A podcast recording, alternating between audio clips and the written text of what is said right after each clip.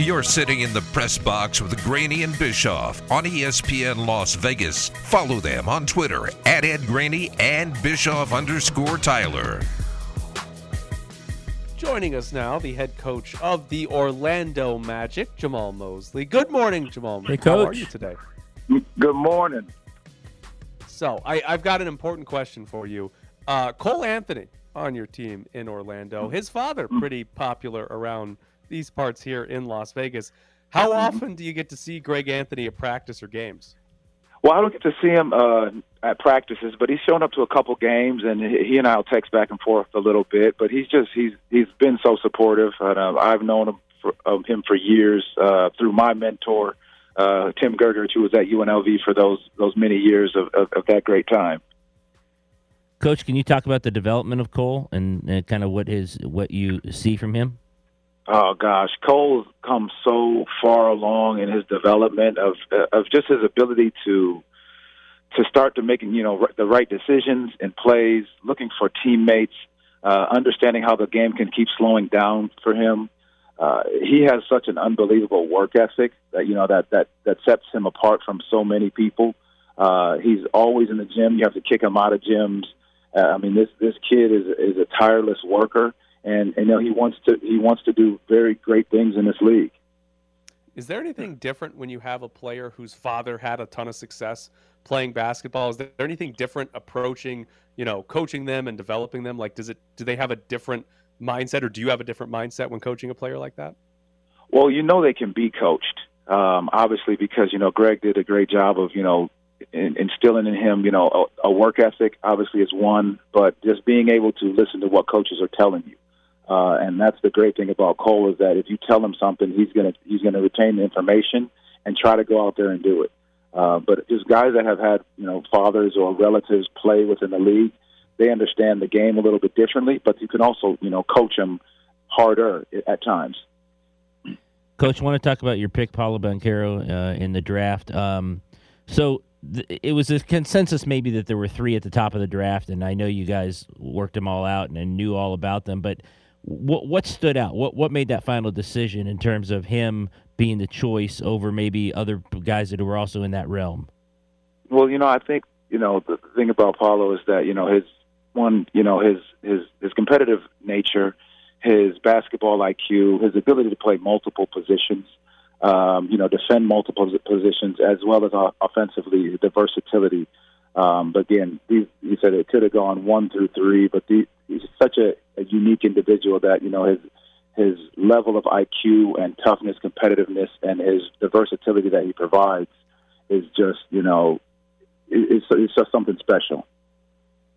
The N B A Summer League here in Las Vegas uh, coming up in July. I'm I'm curious, is there anything specific you want to see from Paolo Banchero at the Summer League here? Well, you know, I really just believe that it's getting acclimated to the game in, in that light, you know, getting on the floor with some of his teammates and just being able to play again. Uh, a lot of these guys that, you know, are coming out of the draft and leaving college, these guys hadn't played games, you know, basically since, since uh, you know, March. Uh, so them being able to get on the floor again and just get their bodies back in shape and get right, other than just the individual workouts, you know, not to put any pressure on these guys, just being able to feel getting on the floor and playing five on five again. Coach, what what can a team learn about like a season last year? What did you want when you when you did exit interviews and everything? What was your main message after last year? Well, just understanding the growth that we're going to have to, you know, hit when we walk into the new season, uh, understanding how our guys learned, how they got better, you know, defensively, how can we improve? Offensively, how can we c- continue to improve and level up? Uh, obviously, decision-making has been big for us, uh, uh, understanding how we can become better decision-makers, how we can play without, you know, the dribble more and move without the basketball, and just continue to level up. But that competitive edge that our guys had throughout the year, and that joy that they had playing the ba- playing basketball with and for one another, is one thing that we're just going to continue to hit home on. How much can the Summer League help with that? I think it helps a ton. It sets the tone in so many ways for what we're going to do during training camp. It's a, a, also another way to look at different things that we can throw in during the year, uh, whether that's how we, you know, cover pick and rolls, or how we decide to uh, go into a different offensive action. We can get a real-time look at that, and now these guys can feel that before we walk into training camp with one another. What what was special about your journey? It wasn't like the, a lot of other guys who become head coaches in the league, but what do you think you learned from it, and, and why do you think that it got you to the point you're at? You know, I just really, I'm, I always say that, that I'm so grateful for the ones that allowed me the opportunity just to be in the gym with them, the, the coaches, the players that allowed me to learn from them, you know, starting with George Karl um, and Tim Grgurich, those guys that taught me what to do when it came to being with special players uh, and just being about the players more than anything and helping them achieve their dreams and helping them become great players. So, watching that from every level, from going from George and Gerd into being in Cleveland with Byron and then Mike uh, Brown and then going with Rick, it was just the different levels that I got to see people do it just afforded me the ability to be around great players, but just then take that from great coaches as well. Jamahl Mosley with us, head coach of the Orlando Magic. Um, correct me if I'm wrong, your playing career, you played in Australia, Spain, Finland, and South Korea? Um, Correct, yes. What, what was the best place you played internationally? Oh, you know, I really I really enjoyed all of them. I, I, I probably had the, the easiest transition was going to Australia. Uh, it was fresh out of college. Uh, the coach there I had known because of my one of my high school mentors. Uh, so that was probably the easiest transition. I really learned, you know, the, the, the time I spent in Spain, which was great. You know, I, I finally learned about wine a little bit while I was out there and, and phenomenal food. Uh, so that's that was really a, a really great time in, in my life.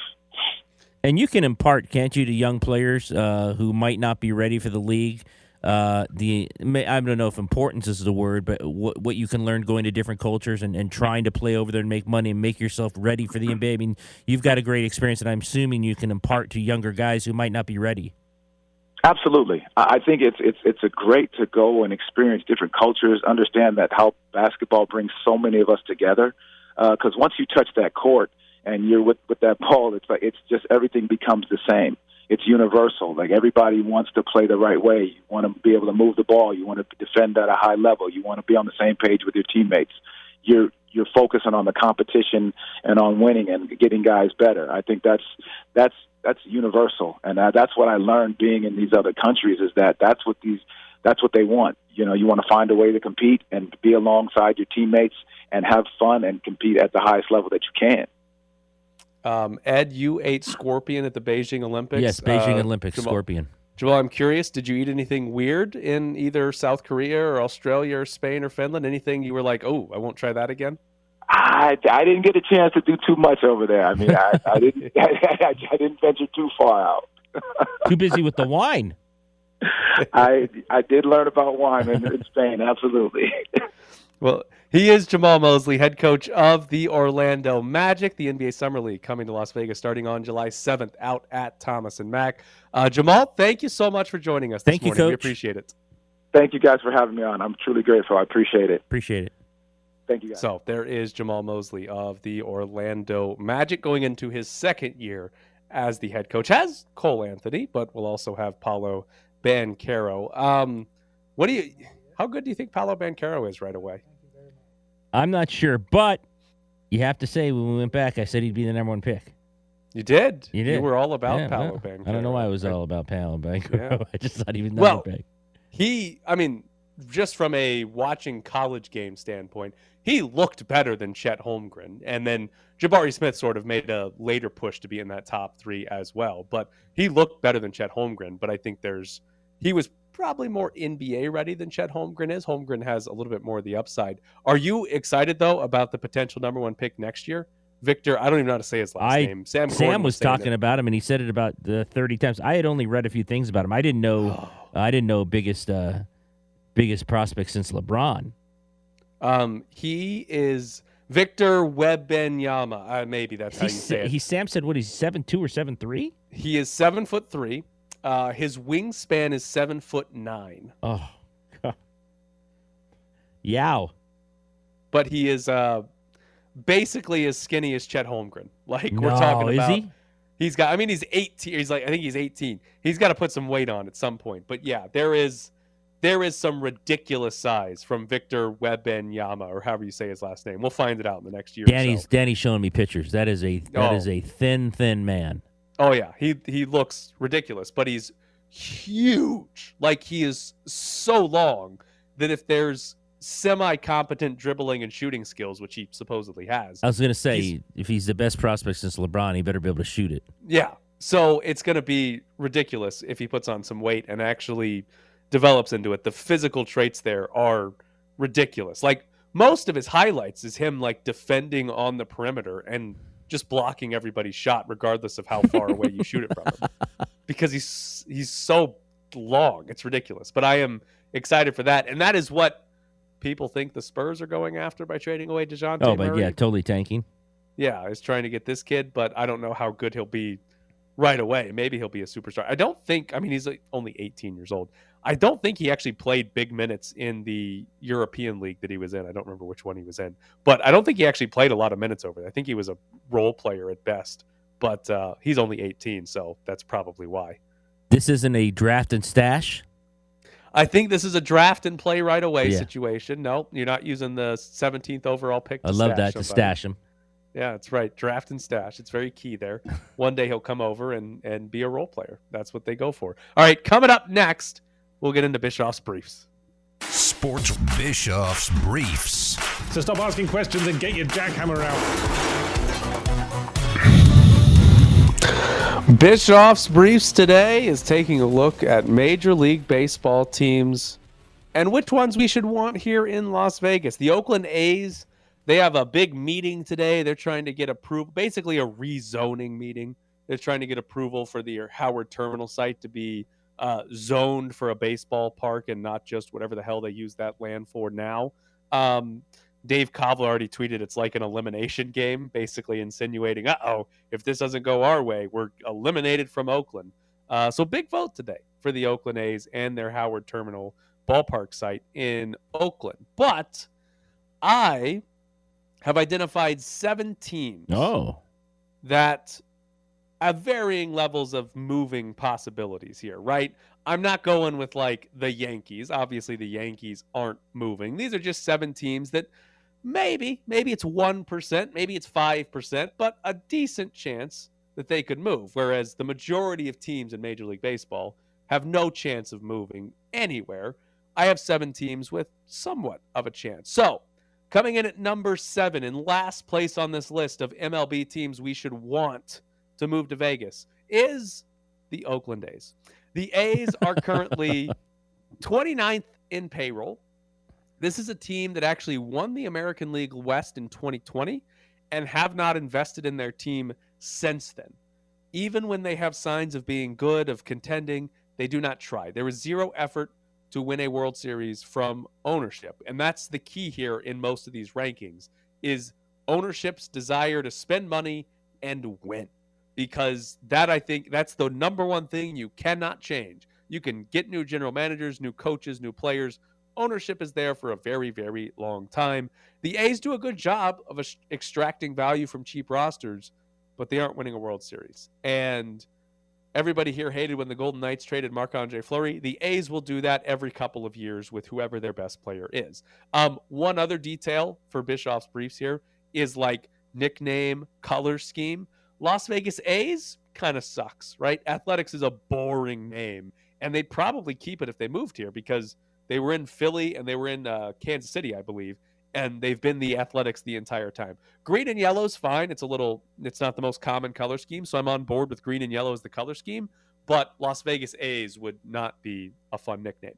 Coming in at number six, the Cincinnati Reds. Uh, the Reds are on this list because their ownership is sort of vaguely threatened to move in Cincinnati. I think they want a new ballpark or maybe upgrades, but they vaguely threatened Cincinnati, so they're here. They might use this as leverage one day. But the Cincinnati Reds, twenty-first in payroll this year. Since nineteen ninety-eight, the Reds have not been top ten in payroll one time. They have been twelfth or thirteenth a couple of times, but the Reds don't spend a lot of money. And right after the lockout ended this year, they basically destroyed their own roster, traded everybody away. They're not as bad as the A's, but it's still an ownership group that's not that interested in winning. As far as nickname and color scheme, Las Vegas Reds also sucks. It's about as bad as Las Vegas A's, and whatever, they're just red. Like, there's nothing special about the Reds or their color scheme. Coming in at number five, the Miami Marlins. They just got a new ballpark, so it's not likely that they'd move at the moment, at least not ballpark related. But, like, how many fans do they have? Maybe they'd want to move, be a little exciting. Uh, so the Marlins are on this list. They also never spend money. Uh, they're just as bad, if not worse, than the A's. However, the interesting part about the Marlins, when they do make the playoffs, they usually win the World Series. Uh, the Miami Marlins have never won their division. They've been to the playoffs three times. They've won two World Series. It's incredible, absolutely incredible that they have won two World Series despite never having a division championship. Their color scheme, I like it a lot. The teal and orange is fun. I don't think they actually have a very good jersey or logo, though, so maybe we can change that. Las Vegas Marlins. Actually kind of like it. It doesn't make any sense, but I wouldn't hate it. But the key with the Marlins here, they're like thirty years old. Not that hard to rebrand them if they moved here. The Reds and the Athletics are really old, and they probably wouldn't rebrand, but the Marlins probably would. So we'd probably get a whole new nickname if the Marlins came here. Coming in at number four, the Arizona Diamondbacks. There have been past rumors of Diamondbacks relocation. I think that's where you and Cassie went, right, Ed?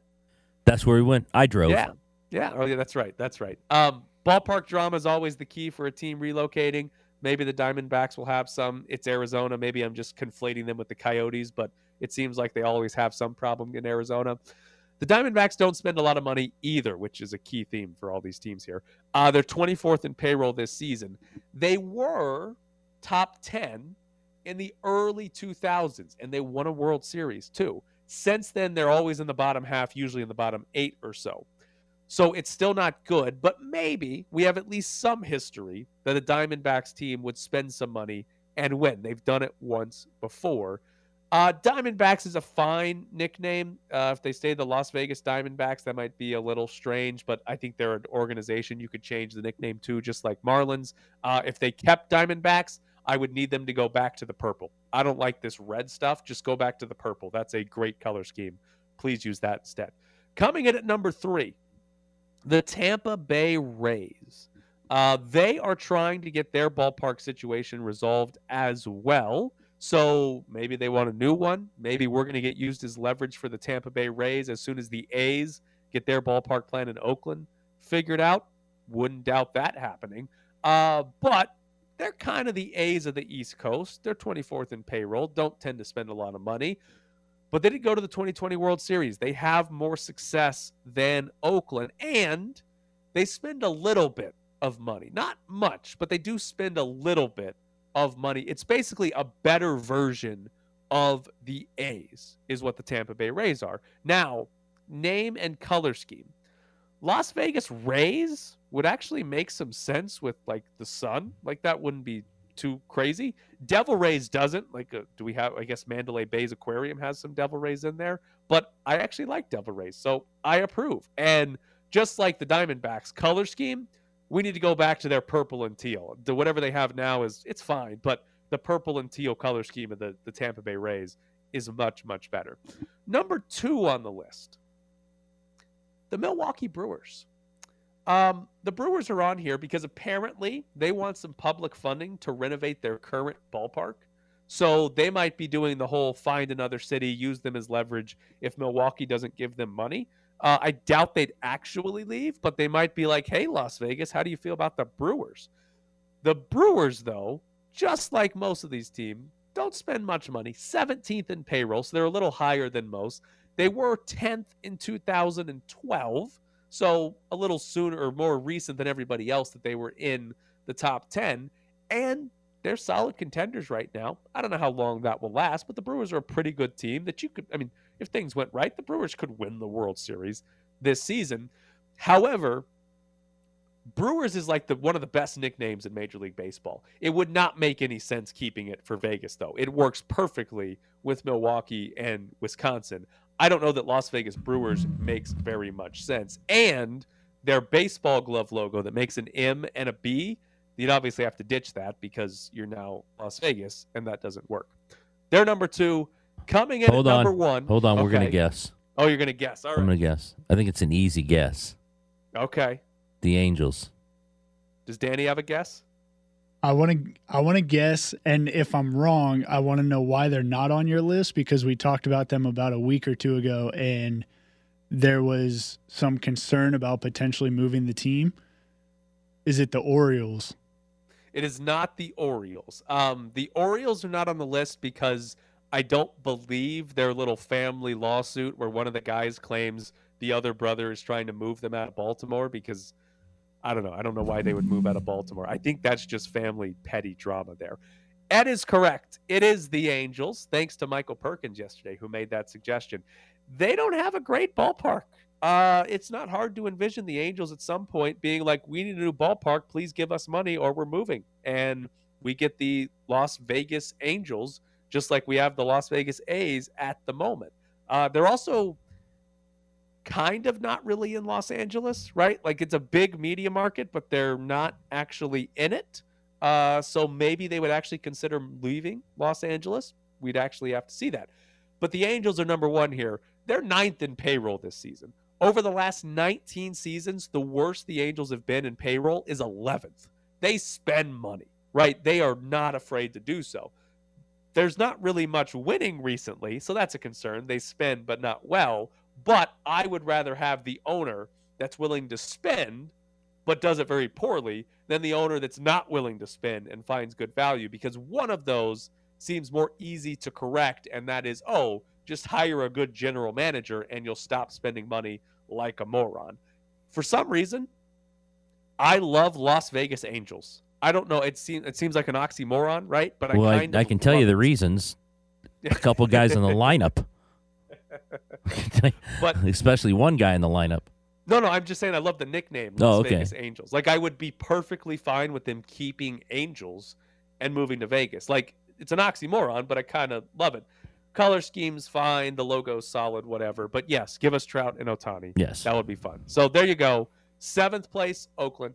Sixth place, Cincinnati. Fifth place, Miami. Fourth, Arizona. Third, Tampa. Two, Milwaukee. And number one, if we got to pick, the Los Angeles Angels of Anaheim would be the team I'd like to move here. I like Cincinnati. You do? Yeah. There's very little redeeming qualities. Yes, I know. I don't know Reds. why. I don't know why I like Cincinnati. Kind of like their unis. I what? would. I yeah. would. Uh, uh, I was gonna say I would actually enjoy the Brewers coming out here and keeping the name, because we do Las have Vegas a Brewers. Lo- we have a lot of breweries. breweries. Oh, they get a lot. There'd be a lot of outfield signage. There'd be signage. There would be breweries having their own places in the ballpark. I think that would be a good Danny's one. Thinking about himself here. No, thinking about all the other tens of thousands of people in this town that love going to those. Uh, all right. Enjoy your wedding, Ed. You're all right, buddy. A couple of minutes Thank early. You. Thank Coming you. up next, J R. Starkus joins the show. Make sure you watch the Dodgers app. Ready for the weekend? It's like I picked the wrong week to quit drinking. Let's find out what's on tap with J R. Starkus. Champagne, perfume going in, sewage coming out. J R. Starkus, Southern Glazers Wine and Spirits, our extreme mixologist. Can you believe Ed ditched you? Uh, yes, again. Uh, I feel like he's always leaving for something. What, who, what, what wedding is, I mean, I mean, in, during the day? Like, what's going on? No, they're flying out today. The wedding's tomorrow. I don't know. I don't know okay. where it is, but I think he said it was his niece or something like that. But, yeah, he's got a wedding to go to. Um, how do you feel about watching a baseball game on your phone during a wedding? Uh, I've one hundred percent done it.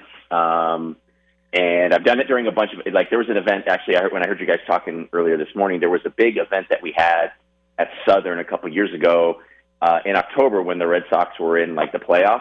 And, they had, and they're like, oh, it's all these V I Ps, and everybody had to be there. And I was like, uh, okay. So I had my earbud in my ear and my phone in my back pocket because I couldn't take the phone out. There was too many people walking around to see it, but um, I was definitely listening to the game in my earbud, and I just kind of had my head cocked to the, because I only have one earbud in, to, so the earbud was in my left ear and my right ear was faced towards the stage, so whoever was looking at me could only see that I was listening or like attempting to listen, but I was really listening to the game. Um, definitely done that before, and I am all for it. Um, I can't really get away with it at church. I've tried to do it at church, and that's uh, that's definitely a no-no. Um, but uh, but it, it has been like it's it's been almost attempted, but I can feel like my wife's eyes burning a hole through me. So I was like, ah, I better not do that right now. I don't need to make her angry. So I have not attempted it there, but uh, weddings, uh, all kinds of stuff. Yeah, for sure, fair game. This- The single earbud, that that's a good plan. I, I appreciate that one a lot. Yeah, that's a, you know, everybody walks around with an earbud, and, and, and now you know it's like it's it's it's almost like it's common practice to thing. It's part of your yeah. it's part of your, your attire, right? So it's not so out of the norm to see somebody with an earbud in, whether they're on the phone or not. So yeah. I just left it in and listened to the game. All right, um, give me some congratulations here. What did you think of the Ole Miss baseball team? Man, uh, pretty incredible. Some it was fun to watch. Uh, you know, you watch the team kind of go, I don't want to call it first to worst, but they were the first team, first ranked team in the nation, and then just fell off the map and then barely snuck in on the selection show. And, um, you know, everybody kept saying, don't let them get hot, and they certainly did. Congratulations to you and that team. That, that was that was great. I mean, you saw, you know, anybody like my son or any young men looking to play at the next level. Um, if you watched college baseball, and, and you, you kind of have to take a look and be like, that's what I'm up against. Those are some grown men right there. Um, and especially, you know, some of these teams, Ole Miss had a number of kids that were in their sixth year um, or fifth or sixth year. You know, like uh, I know that, like I heard a stat, like for Notre Dame, when they beat Tennessee uh, in the Super Regional, they said that Notre Dame had like eight of their nine starters had already graduated. One kid already had like three degrees. And I was like, geez, man, like, you know, so this is kind of what you're walking into. Now, I don't know how long it's going to take to filter through, uh, maybe another year or two to filter those kids out so that way they don't have all that eligibility left. But uh, it was it was fun to watch big, young men playing baseball at, at, at a highly competitive uh, level and with a lot of vigor. And that's the part I enjoy about the most is there's so much passion in college baseball. Uh, have you been to Omaha for the College World Series? No, I was going to go this year, um, but then with the way that my travel schedule set up, um, with with traveling with J T for baseball and such, and, and the way that work is, like we have a right now we're closing a big month in June. Is a, is a lot of companies do some of their fiscal closes in the middle of our calendar year, and so it's tough, very tough for me to travel in June. Um, it just made it all the tougher when you're, you, I'm traveling quite a bit in July for baseball, so. I had to um, I had to not do Omaha this year. My plan is definitely to figure out a way to do it next year, though. It's it's got to be something I do before my son goes to college.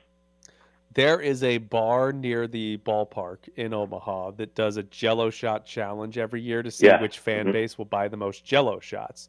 Um, mm-hmm. What do you think of Jello shots? Are those are those a good part of a bar experience, or do you not like Jello shots? No, I, th- I think they're fun. You know, it's.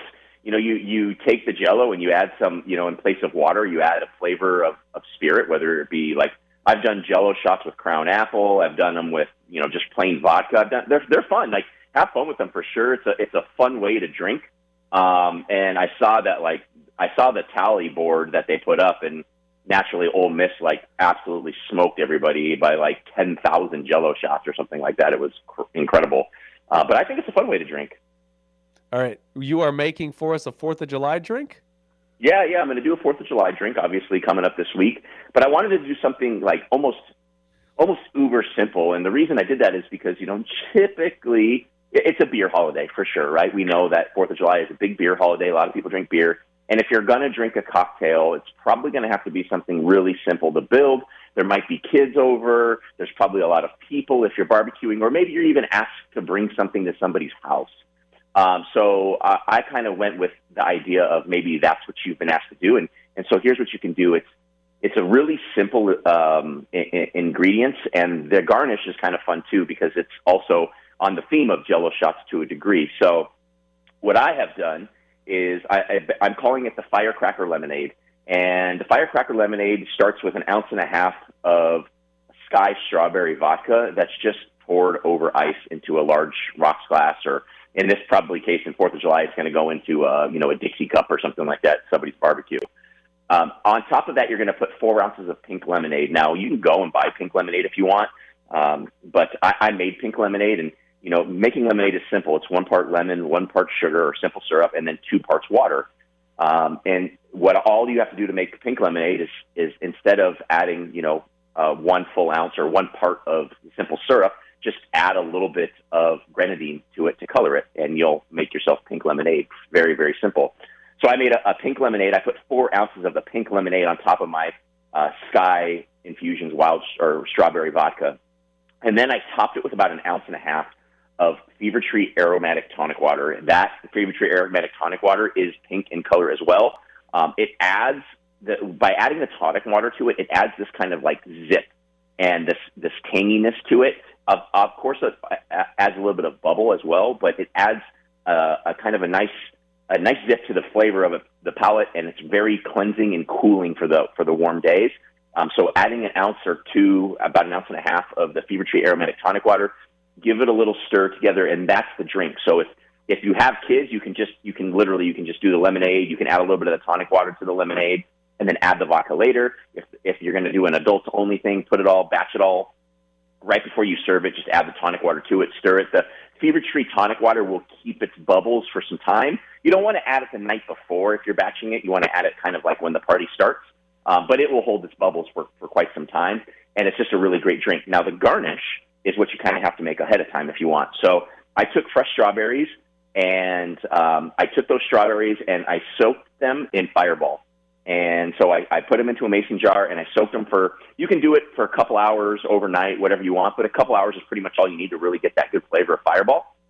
And then uh, when you let them kind of like dry a little bit, because you don't want to do it when it's wet, I melted a little bit of white chocolate. I dipped them in white chocolate, and then I touched it with a little bit of blue sugar at the end, so it was the red, white, and blue.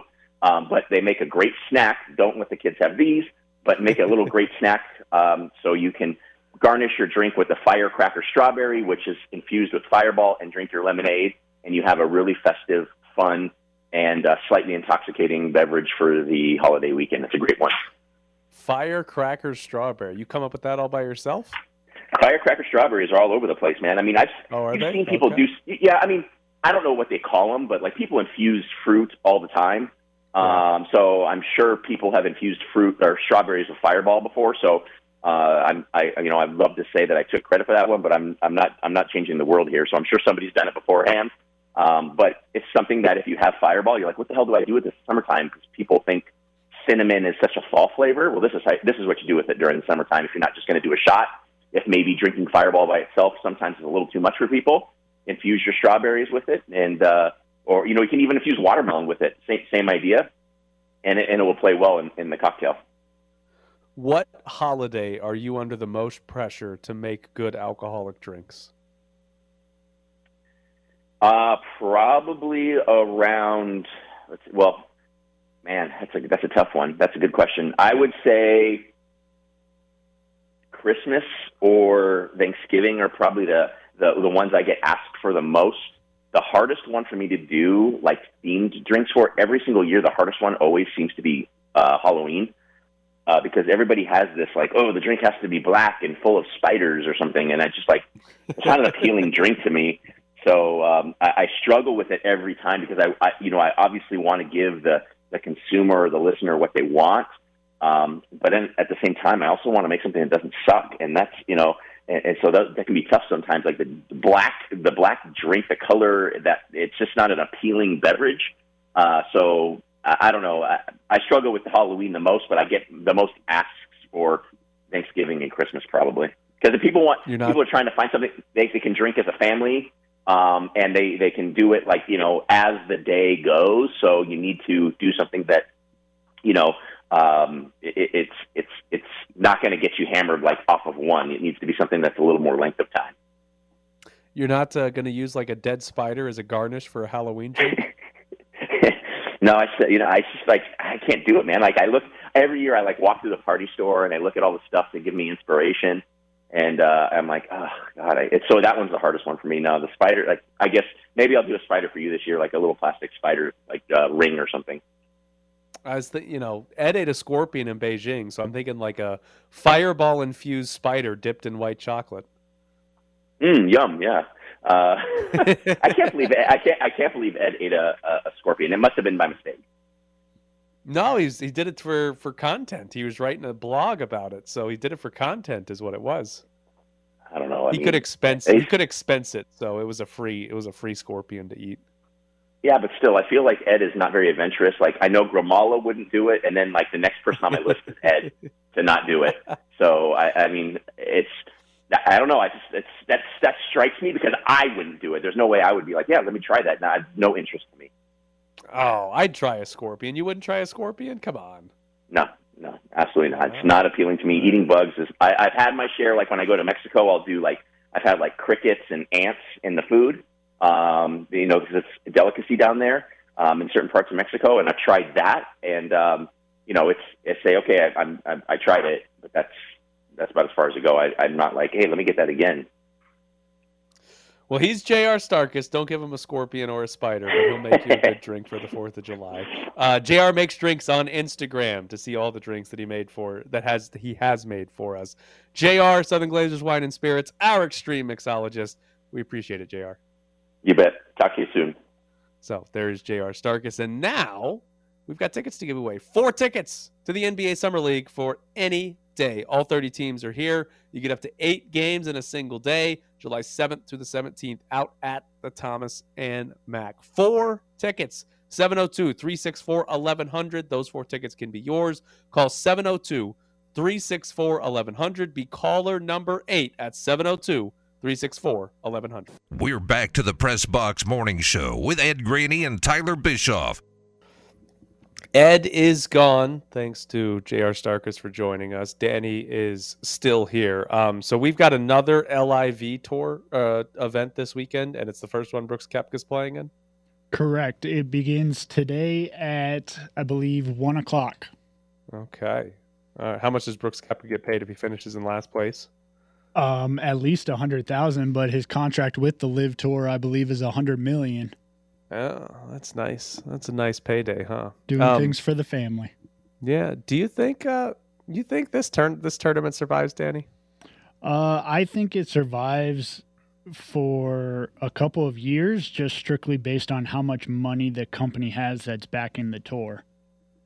It's a ridiculous amount of money. And, like, it's such an insane amount. Yeah, I think I saw something that said the company that runs the LIV Tour is worth like five hundred billion dollars or something. That's pretty nice. So here's my question. Is this on T V anywhere? It is not on T V. However, it streams on their website. It streams on, I believe, Facebook, and it streams somewhere else. I can't remember what the third one is. Have you wa- How much of this have you watched? Uh, the first event I watched total probably about an hour and a half to two hours. And was it like a good streaming product, or was it a pain to watch? Uh, no, not at all. Just uh, I used their main website because I didn't realize that it was streamed on Facebook. So I just went to their website, and it was a clear stream. The only thing I don't like is that even though they show like the top fifteen or twenty uh, players at at a time on the left side of the screen, it's weird because they don't spell out their name. They put the first initial and like the first two or three letters of their last name. So you kind of got to know who they are. Yeah. So I think to me, the big thing about this L I V Tour surviving, it's going to end up being their television, their media deal, right? Like if they're, If no television's network picks them up and they're just streaming it on their own, they're not going to make significant money off of that, because most of our sports leagues make so much money off of their media deals. I mean, we talk about it with college sports, how with how much conferences make and how little the Mountain West makes compared to the S E C or the Big Ten. But it's true of all of our professional sports, and it's going to be true of this too. If they sign this massive television deal with whatever, whatever T V company in the U S, and I, I guess they've got, they can do it worldwide, so they can sign one in the U S, one in England, and everywhere else that would be interested in this.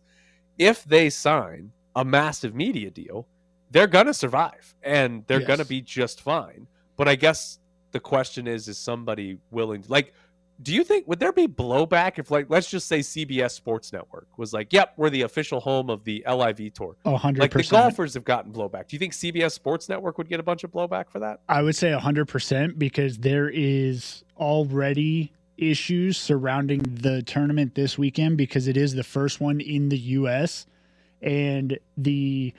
It, this one's in Portland, or like a suburb of Portland, and the mayor and residents of the town that it's taking place in have already voiced their concerns, and the mayor tried to get the tournament removed from the golf course. Well, okay. It does, does the mayor have the ability to no, do that? No. Okay. Ed and I were talking earlier, and golf courses are privately owned. So yeah, unless unless the town owns the golf course, the town really doesn't have a say in who plays at the golf course.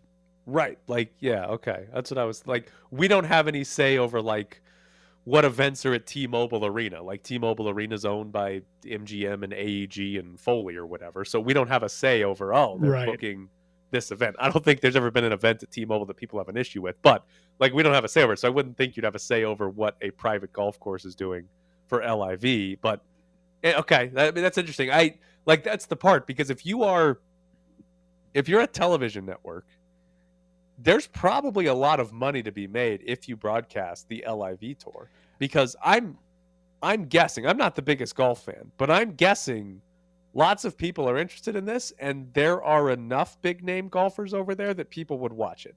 And uh, is am I true on that? Um, I think people want to see how it's going. I'm not sure if there's a lot of interest from, like, diehard P G A Tour followers. Um, I'm sure that a lot of, like, a lot of people who don't agree with Uh, the mindset of the people who are back in this tour, they probably want to see it fail. So, but as far as like the viewers, I'm sure they're going to get quite a bit, at least for the first year, see how it goes. Like, there will be how, eyes on it. How many more, let's say, top twenty-five golfers in the world does the L I V Tour need for them to be like, oh, they actually have the best golfers now? Uh, I think... For top twenty-five, they probably have to take at least half of them. Okay. Do they have any of the top twenty-five? Yes, I believe they have three. three uh, I can't okay. remember who they are, but I believe they have at least three. Okay. Because that, that's the part I'm curious about, is how many top golfers actually switch.